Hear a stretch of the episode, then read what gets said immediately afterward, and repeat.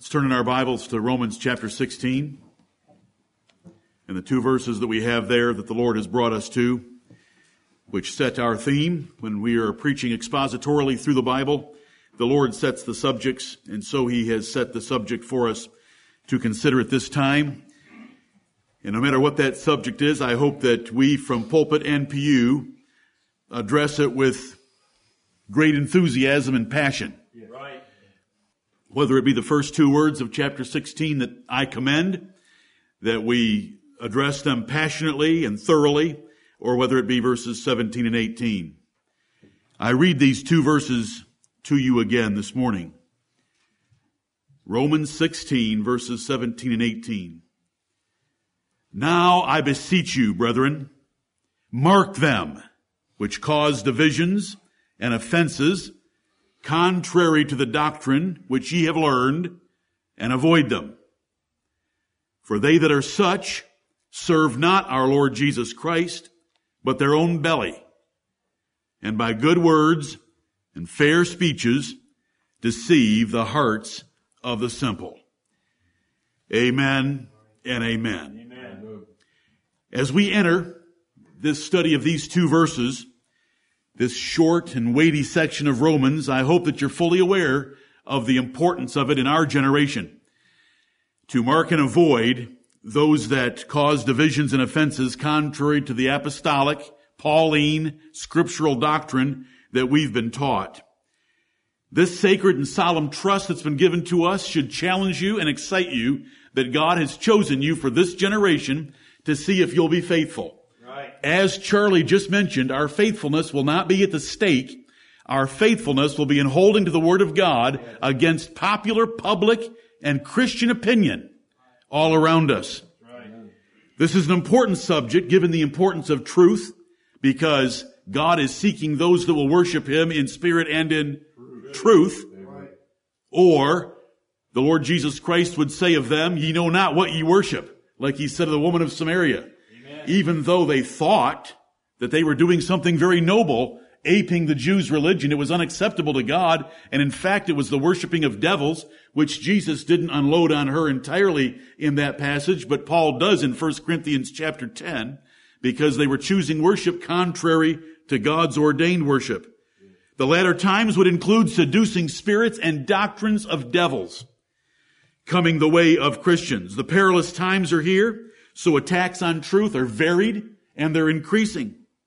If we are close to the little season of Satan, which we must be, both by no other timetables to run in the New Testament or Old Testament, all the prophecies that are of a dated nature are fulfilled, and we see the deception worldwide, even among Christians, so widespread and so contrary to sound doctrine, we can know that deceptive Christianity is going to increase Right. in that little season of the devil making his last attempt against the camp of the saints.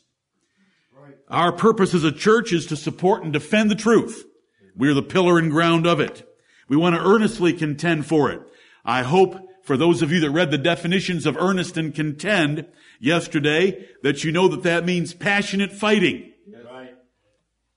Those are the choice of words that God gave us. Earnestly contend. Seriously, gravely, passionately. Strive and fight for the gospel's sake against all of the deception. Never before have so many religious liars been able to get right next to you. Never before can they get so close to us because of the internet, the mass forms of media, and so forth. Anytime you turn on the radio or the television or pick up a magazine or surf the internet, beware. If you engage either in work or school or neighbors, the local population in this particular part of the country, you will have to sort through a great variety of deceived Christians because they're all around us. We are in what they call the Bible Belt, but they have left the Bible for all sorts of different replacements. And you're going to run into them at work. You're going to run into them wherever you go. And some of them will be some of the nicest people you'll ever, ever meet. But it doesn't matter how nice they are. It doesn't matter if you can recall Deuteronomy 13 verses 6 through 11. If they are a bosom buddy or if they are someone that you love as your own soul. Right. Your hand should be first upon them Right. to mark them for departing from the truth of God, as you were able to read in Deuteronomy 13. Certain men and women, even in and around the church at Rome, were to be marked and avoided. And those are the words I want you to remember from verse 17, mark and avoid. If anybody, if anyone varies or creates divisions or offenses contrary to the doctrine which ye have learned, what Paul had taught them by this epistle, what they had been taught by other apostolic influence, they were to hold fast and not move away from it. Any effort to split churches or get a following would be called a division, and it was condemned. Any activity, public or private, contrary to established doctrine or practice would be called an offense, and it was condemned. Marking a person is identifying them by name and any other designation necessary to point out exactly who we are talking about. Notice in this text, it doesn't say what. It's not heresy that's being identified. It's heretics that are being identified. For now I beseech you, brethren, mark them which cause divisions and offenses and avoid them. We are dealing with people here. It's inherently personal for it involves individuals and their names, their roles, and their offices. So it's going to be personal. They're going to object to it. Others will complain about it and accuse us of various things, but it's personal. It's not a personal vendetta.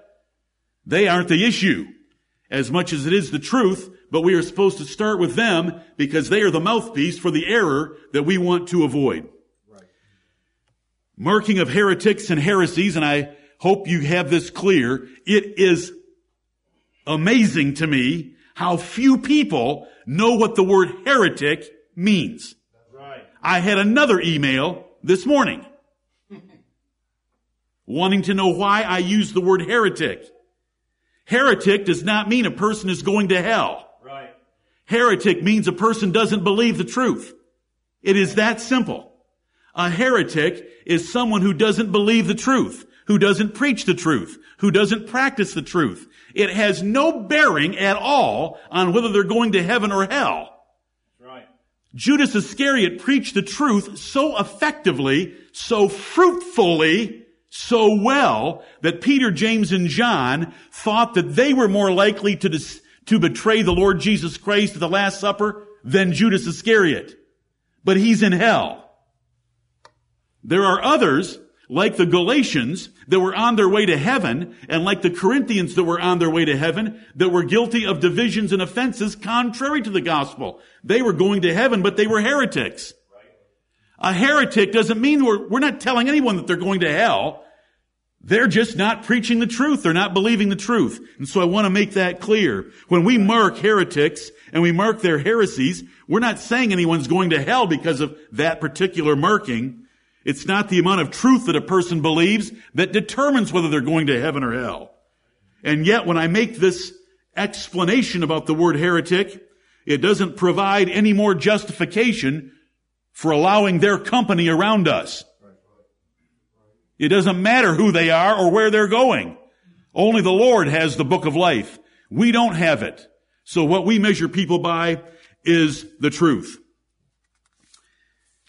People that don't understand that word think that we're sending people to hell and that we're just picking people naming them, that their names aren't in the book of life and they're going to hell because we use the word heretic, and that isn't our intent and that isn't the meaning of the word. We're just saying they're not worshiping according to truth and therefore their worship is unacceptable and therefore God is not happy with them. I don't care where they're going. Right. And that's what, that's all we're saying. When a minister marks and avoids, or a church member exposes a heretic, accusations will follow. A minister that marks men outside the church is going to be called egotistical, unloving, or a dictator. A minister that marks men, excludes heretics in the church is going to be called fearful. Can't, can't handle a little bit of competition. Or he's going to be called a dictator again. For reasons that are primarily pride, rebellion, and sedition, heretics think that they have a right to be heard in the church. That is absolutely not the case. Amen. And I will have more to say about that today. I don't care if you come and ask politely. If you're going to teach or preach or talk about or discuss or question anything that is contrary to what's been taught to this church for a long period of time, forget it. Never are we gonna, going to allow that. It is amazing how stupid people are and what they think the church is. We are not Plymouth Brethren and we're not a house church and we don't sit around and discuss what the truth might be and then vote on it. Even in either informally or formally, God has spoken. That's the truth. It's written in the Bible and we have taught it. And until we are faced with a tsunami of evidence, which the ditch diggers or the weekend warriors that want to get up and tell the church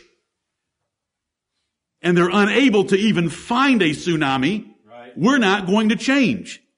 A tsunami of evidence to get us to change a position that we practice must completely address every verse in the Bible about that subject in a positive way, and it has to completely answer and correct every verse and every position that we took in the past regarding that subject. It is a two-edged sword, this tsunami that we, require.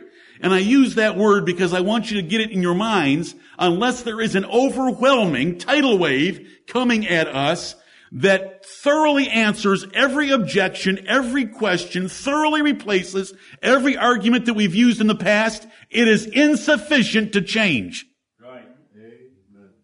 because it is change that sounds the death knell of churches. We don't change. But we have as a church. And I love that about our church. We have changed. We've changed some pretty big things over the years. We used to wash feet. It was a sacred cow for certain people. We did it as an ordinance. We attached it to the Lord's Supper. And we blew it out the door because it's unscriptural. It's ridiculous. It's wrong. We got rid of it. You know, we used to have a 365 day rule for anyone that was excluded from our church, that that was the measure of repentance from an incorrect understanding of 1st and 2nd Corinthians and their relationship to each other. We, that went by the wayside. And there are other things as well. We will change, but we're not going to change without a tsunami of evidence. You say, was there a tsunami of evidence for changing foot washing? Go home and type into our little magnifying glass on our website, foot washing, and see the document there and see if it's not overwhelming. Thank you, Lord, for overwhelming us Amen. and that we were able to change. And Lord, you know, you heard just in a prayer moments ago that if there's something else that we're doing that is incorrect, show us and we'll change that too. Amen. I look, you know, if the Lord wants to give us six faces of salvation, it'll be a pleasure to have a burning of the five. And we've got to have that attitude. That the day we slip from that kind of an attitude, we are in trouble. We want to be as humble as we can possibly be and what we might consider just about one of the best blessings God's given us in rightly dividing the word of truth. If he's got a different way to divide it, bring it on, Lord. Please don't let us hold to something just because we've held to it for a long time and used it to our profit. Paul appealed, well, before I say that, it's usually pride, rebellion, and sedition that cause heretics to think that they deserve a hearing. Pride, rebellion against authority, and sedition. They want to overthrow authority and get a following for themselves. That's why they want to be heard in the church. Every member, especially older men, every member, especially older men, should be ready to publicly silence or privately silence such arrogant fools. I'm thankful in the last opportunity that you had that the church did the responding and I didn't even respond to a letter that was sent to the members of the church by a member raising four points of heresy and that they were no longer going to be members with us. I didn't even answer the parties because the men of this church did such a wonderful job. I was greatly blessed, encouraged, strengthened, and humored and amused by your able ability to do it because it's a church matter. This is not a pastoral epistle. Right. This is, now I beseech you, brethren, mark them. Now marking heretics is a corporate action of the whole church when it gets to the level of public knowledge. Paul appealed to the members here of either one church or multiple churches, and the evidence is multiple churches in Rome. But the formal action of exclusion is always by the pastor. You know, the pastor doesn't exclude and the church doesn't exclude. The church and the pastor do it together under his direction. We should all be vigilant. You know, 1 Thessalonians 5, 4 is not a pastoral epistle, and it says, warn them that are unruly. When someone's getting out of line, every church member should warn them. And if every church did this, we would not have such ignorant churches, nor church members getting stronger and stronger in their aberrant doctrines or, or heresies because they would have been checked and corrected earlier on by church members. Pastors lead churches through a process of admonition, then rejection. A heretic after the first and second admonition should be rejected. Titus chapter 3 verses 9 through 11. If they're church members, a lack of repentance will bring their exclusion for heresies or variants because they're varying from the doctrine that we've been taught. If they're not church members and they're outside our church, then they're simply named and their heresies identified for the protection of those in the church. You know, it's a fact of church history that many published works were rebuttals against some man by name. If you have not read the works of God's ministers of the 16th, 17th, and 18th centuries in particular, Right. many of those works were because they were attacked and they responded with a rebuttal in public by printing an answer by name Right. of who they were going against. So that if you wanted to, you could get the book written by the first man that started the fight, and you could get the book written by the second man answering the fight. Many of the works of John Gill and Samuel Richardson and other men of that era were responses by name to individual heretics. You know, here's a horrible question for you. Who will be the next one in our church to be marked and avoided? Should they be marked now? Is it you? Is it me? I don't know of anyone and I'm not playing any games. I just want us to ask and think about how serious it is. You know, the apostle Paul was so blunt and so direct about this matter of heresy that he said in Galatians chapter 1 and verse 8 that if I, Paul, if I, Paul, were to preach anything different than what you have heard, let me be accursed. You say, well, couldn't Paul change? No. It was once delivered to the saints. Amen. And we are to earnestly contend for it. And that is one sober expression by the apostle when he includes himself along with angels that they shouldn't be listened to. Okay, in verse 17, now I beseech you, brethren, mark them which cause divisions and offenses contrary to the doctrine which ye have learned. Doctrine is not a difficult word. It simply means teaching or a body of teaching. And in this case, it's the body of teaching that makes up Bible Christianity. That word doctrine, don't be surprised. All it means is teaching. Don't get confused by the word doctrine. Contrary to the doctrine which ye have learned, contrary to the teaching which ye have heard, is how we want to measure everyone. We are not fundamentalists. There are fundamentalists in our city of Greenville. A fundamentalist is someone who has picked usually a very limited number of points of doctrine that they require you to agree with them on in order to have fellowship and everything else can go by the wayside and we can agree to disagree. But the Bible doesn't teach that. The Bible teaches that everything that is taught in the Bible is sufficient to divide over. Some of the most amazing passages of scripture, and I've, I know this is old news, but I hope that you'll hear it and remember it. In 2 Thessalonians 3, 6, when the apostle says to withdraw yourself from every brother that walketh disorderly, is it adultery? Is it bestiality? Is it sorcery? Is it witchcraft? Or is it a work ethic? Right. It's a work ethic. In 1 Corinthians chapter 11, when the apostle says, we have no such custom among the churches of the Gentiles, what is he talking about? Is he talking about idolatry? Is he talking about murder? Or is he talking about hair length? Right. Hair length.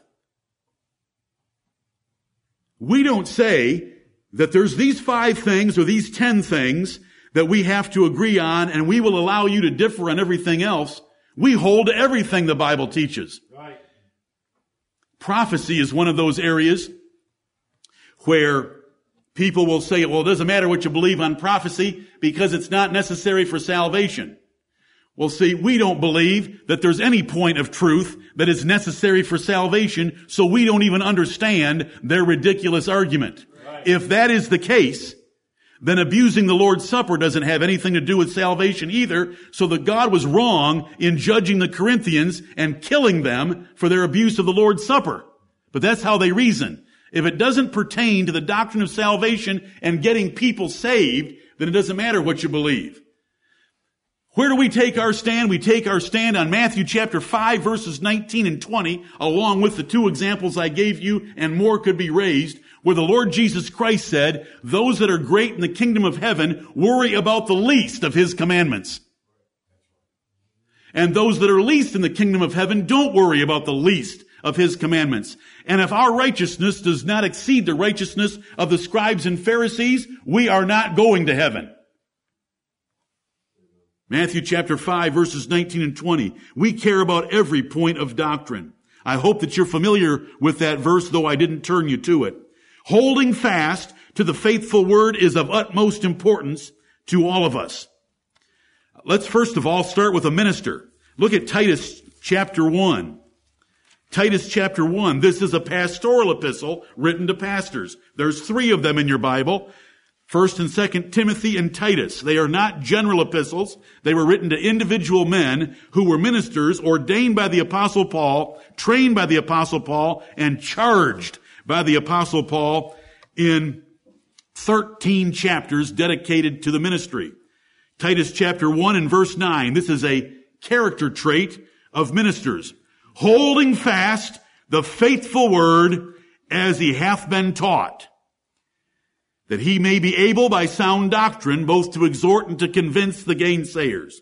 You know, if he doesn't hold fast the faithful word, then he won't have sound doctrine. And if he doesn't have sound doctrine, then it's not going to be very effective at converting those who hold the contrary position. Holding fast. Now we use the word fast in a different way, and so I want to remind you again that this fast is fastened. Holding fastened, not letting go, not fast in the sense of speed or movement or quickness, but holding fast, holding it fastened, not letting it go, holding fast the faithful word as he hath been taught. Now I've been provoked in my career as your pastor by ministers who told me that I was no longer holding fast the faithful word as I had been taught because we changed foot washing from the primitive Baptist men that ordained me and taught me. So they accused me of not holding fast the faithful word as I had been taught. So what do you think my answer was from this text? It wasn't the faithful word. It was your word and PB tradition. So you're using, your use of Titus 1-9 against me doesn't mean a thing to me. Right. Because all I'm supposed to hold fast is the faithful word. I love the word of God that if we'll read every word of it, it's very comforting and yet it's very convicting. I am not going to change anything without a tsunami of evidence. Only God knows how long I labored on the subject of foot washing. I don't change in a hurry. And so if you get disturbed with me sometimes, that I don't change very fast, well, there's reasons for it. And I don't want you to change very fast either. So let's turn to Colossians chapter 1. Colossians chapter 1. We want to hold fast in this church, meaning hold it fastened, not letting it go, attached to us, not letting it slip or slide. And some of these are Bible concepts as it defines the word fast. Verse 23. It's describing a character trait of those that are saved. These are the redeemed of God.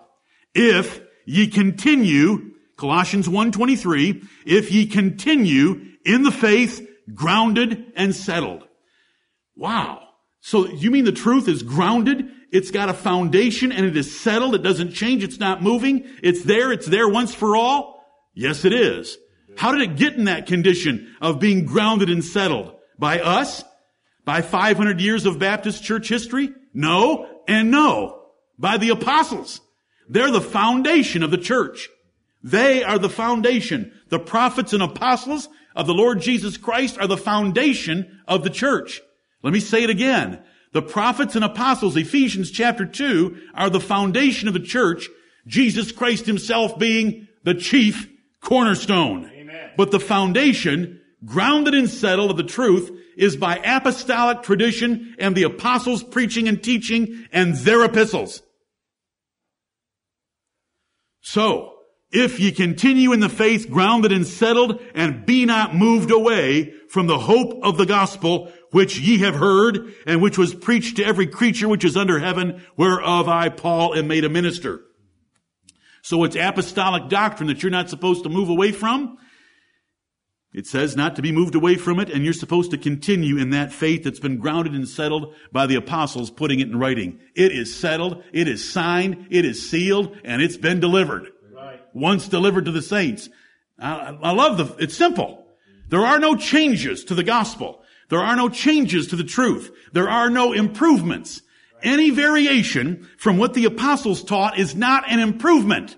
Right. It's destructive. It's a corruption.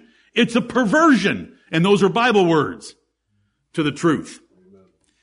We will not change positions on any subject, like I have said, without a tsunami of positive evidence for the new position and complete correction and explanation for every argument of the old position. Is that loud and clear? Has it been repeated enough? I hope so. We have to keep in memory what's been taught to us. Do you remember what happened to the church at Corinth? Look at 1 Corinthians chapter 15. Tony taught me this. 1 Corinthians chapter 15, evangelist Tony, Tony the evangelist.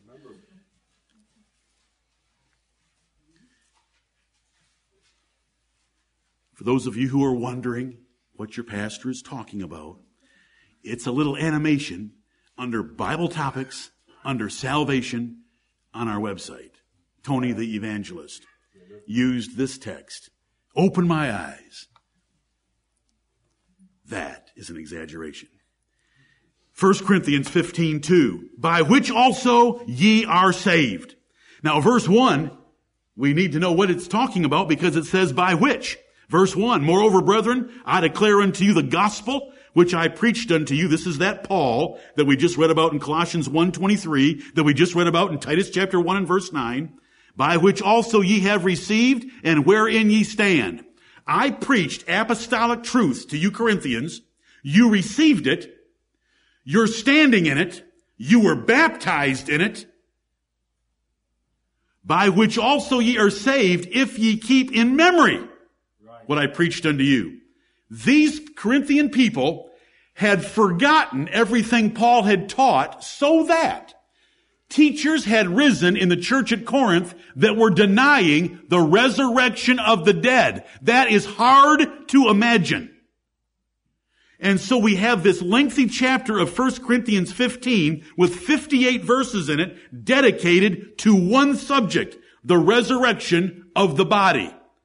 Teachers had come up in the church at Corinth while Paul was still alive just a few years after he had been at Corinth and they had forgotten what Paul had taught about the resurrection of the body so that these other teachers came along and said, there is no resurrection of the body. And so Paul just takes them apart point by point by point throughout this 15th chapter. How can that possibly happen in a few years time? How can a person that swears in the name of the Lord Jesus Christ before this church that they agree with everything that we teach, three months later, be sowing preterism among some of you. In three months, we're all capable of incredible things. And so we want to pray for the grace of God to hold us like's been prayed today. And we want to keep praying that way. We are wild by nature. We're subject to change by nature. When you read Acts chapter 17 and it says of the Athenians that they love nothing better than to hear some new thing, guess what? You know, we're all open to that. And Lord, save us from it. And that's why we're taking the time to preach through these verses. The Lord has brought us to these verses because everyone around us is changing. The changes around us are legion. And they're powerful and weighty and they're being received with great enthusiasm. It's shocking. But that's the danger that's around us. And so we start by keeping in memory. Uh, it is hard for me to believe that in just a few months, a few years, this church had forgotten about the resurrection of the body. So the teachers could get up in the pulpit and te- preach against the resurrection of the body. Verse 12. If you don't believe, look at verse 12. Now if Christ be preached that he rose from the dead, I mean, that's what Paul preached to them. How say some among you that there is no resurrection of the dead? How in the world can that take place? I preached there was a resurrection of the dead. How say some among you that there is no resurrection of the dead? Right. We have to keep it in memory. When we read Psalm 119 verses 98 through 100, where God's commandments are able to make us wiser than our enemies, wiser than our teachers, and wiser, wiser than the ancients, it says in all three places, because they are ever with me. Right. What are ever with us? God's commandments. His word is ever with us. And so we stick to that word. Did Solomon ever have anything to say in the book of Proverbs about retaining? Did he say anything about tying, binding it to your finger? You know, he's, I'm offended by that. I'm offended that Solomon would treat me like a kindergartner. That I have to take a note to my teacher with a pin to my clothes or a string tied around my finger. But that's how King Solomon talked to all of us. Right. Because if we don't remember what we've been taught, it's all worthless. Paul warned, look at Hebrews chapter 2 about this slipping and sliding away. Paul warned about it while he was still alive. While Paul was still alive, you would think that while Paul was alive, it would be like Joshua and the elders of Joshua's generation in the book of Joshua and Judges, that they were faithful while Joshua was alive. You know, couldn't they be faithful while Paul was alive? They couldn't be. So he's constantly warning and he's constantly testifying that they were slipping away like the Corinthians. Hebrews chapter 2, listen, starting at verse 1. I mean, chapter 1 is powerful. It's just jam-packed full of the glory of the Lord Jesus Christ being superior to the angels. And so after those 14 verses, we have a therefore. Therefore, because of the glory of chapter 1's 14 verses about Jesus Christ, therefore we ought to give the more earnest heed to the things which we have heard, lest at any time we should let them slip. So every one of you needs to give earnest heed to the things that are taught from this pulpit and all the efforts that are made through the week. We have lengthy services on Sunday where the emphasis is on preaching and teaching. We have a Wednesday night service you have Proverbs sent to you. You have updates sent to you. You have a preparatory sent to you.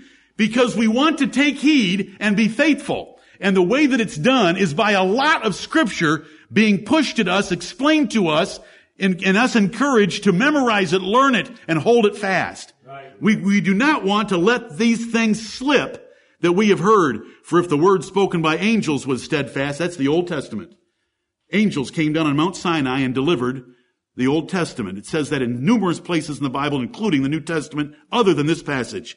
For if the word spoken by angels was steadfast, and every transgression and disobedience received a just recompense of reward, how shall we escape if we neglect so great salvation, which at the first began to be spoken by the Lord, and was confirmed unto us by them that heard him? Those are the apostles.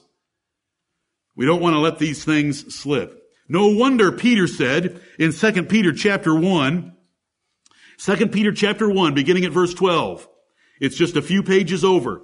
Hebrew, James, 1st and 2nd Peter. We're at 2nd Peter chapter 1 and verse 12.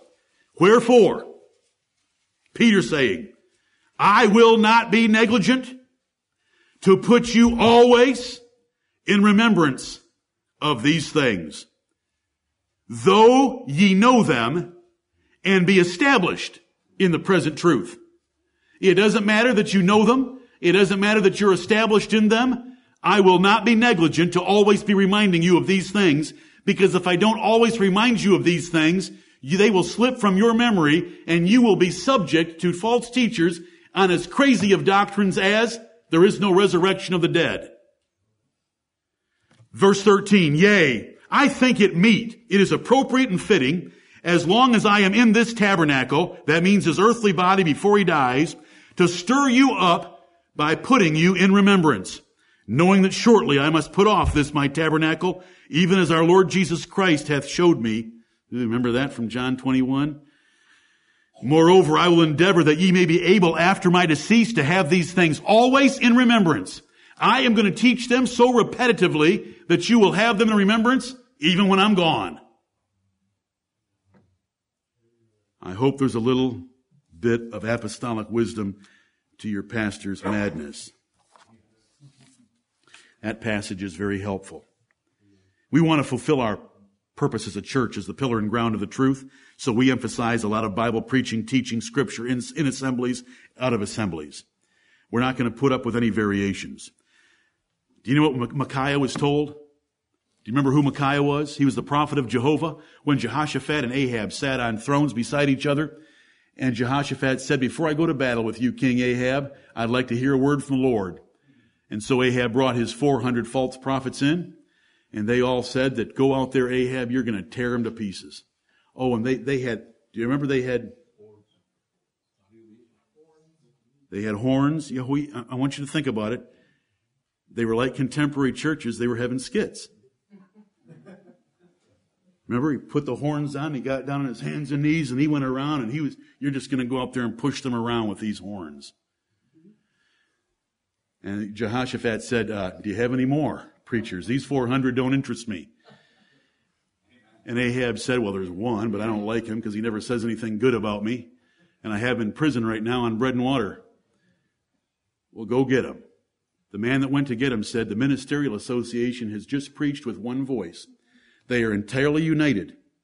They are all agreed that Ahab's going to go out and have a successful battle. Now, you keep that in mind when you get out there and say something because it better agree with them. And he said, I don't care what that ministerial association said. I'm going to say what the Lord told me to say. Amen. And do you know what the Lord told him to say? Ahab got an earful. Remember, he lied to him? Mm-hmm. Anyway, I want you to think about that. I want you to think about the examples that we have in the Bible. We are not going to put up with any variation against God's word, no matter if everyone agrees together against us. It's going to get closer to that for those of you that are younger. Some of us may die before we actually see that happen, but some of you are probably going to see something similar to that. Everyone is going to disagree with what we practice and believe at this church. Everyone. God didn't care about the ministerial association in Jeremiah chapter 23. He said, What is the chaff to the wheat? Amen. He that hath a dream, let him tell his little dream. But he that hath my word, let him speak it faithfully. What is the chaff to the wheat? Right. Jesus had no respect for the ministerial association. He said, if your righteousness doesn't exceed their righteousness, you won't even get into heaven. Matthew 5, 19 and 20. Paul had no respect for the ministerial association because he said they don't know anything. 1 Timothy 6, 3 through 5. I've read it to you recently. I'm not going to read it to you again right now. How does apostolic doctrine get to you? This doctrine that we're not supposed to vary from, how does it get to you? Do you believe God is sovereign? Amen. Did Jesus Christ give gifts? That's right. Does the Spirit reveal truth to men? Yep. Does prayer work? Yes. If you combine those four things, pray for your pastor that the Holy Spirit will open his eyes to behold wondrous things out of his law submit to the gift that God gave him by the office and responsibility that he has to preach the word, and trust the sovereignty of God until he says, rub Buddha's belly. Or until he says, God didn't know what he created. For those of you that are beyond the age of 13, forgive me for sending that little clip out yesterday. But you know, we have a church that is very skewed to youth and children, and I wanted them to see something ridiculous that even they could perceive was a real idiot in the pulpit. Amen. That's how we get truth to us. We trust the sovereignty of God, and He's been very merciful to us. The Bible evidence is extensive in both testaments to trust God's properly called ministers. In Nehemiah chapter 8 and verse 8, they went to Ezra and said, Ezra, we want to hear the word of God. And they gathered the whole city together in the street that was before the water gate, and they stood there in their place, the men, women, and the children with understanding. And Ezra got up there with some men on his left hand, some on his right hand, and they read in the word, in the book, in the law of God distinctly and gave the sense and caused them to understand the reading. That's how it's taken place from the beginning. In the beginning, it was patriarchal religion. Every man was his own priest for his own family, and God would speak to that man like an Abraham, like a Noah. And then at Mount Sinai, it was given over to the priests to be the teachers. It was no longer patriarchal religion. We do believe in dispensations, by the way. Three of them. From Adam to Moses. Where do we get this from? Romans chapter 5 verse 14. From Adam to Moses was patriarchal worship. From Moses to John the Baptist and Jesus Christ was, Moses, was the law of Moses and the Old Testament. And then since that time, it's the New Covenant, and the New Testament right. of Jesus Christ. So it was patriarchal religion where God would speak to Noah and God would speak to Abraham and they would inform their families of what God wanted them to do. Then it was the priests that did the teaching and the Levites that did the teaching in Israel for 1500 years. And then it's bishops, pastors, and teachers that are to study God's word and declare it to you. Since we have recently been in Malachi chapter 2 and verse 7 where it says that you are to seek the law at his mouth. Right. And I spent some time on that text. I will not spend very much time on it now, except to remind you that the phrase man of God occurs 72 times in the Bible. How many times does it refer to fathers? None. How many times does it refer to mothers? None. How many times does it refer to angels? Twice. What does it refer to every single other time? An ordained prophet or pastor of God. The reason I'm saying that is because of 2 Timothy 3, 16 and 17. All scripture is given by inspiration of God and is profitable for doctrine, for reproof, for correction, for instruction in righteousness, that the man of God may be perfect, truly furnished unto all good works.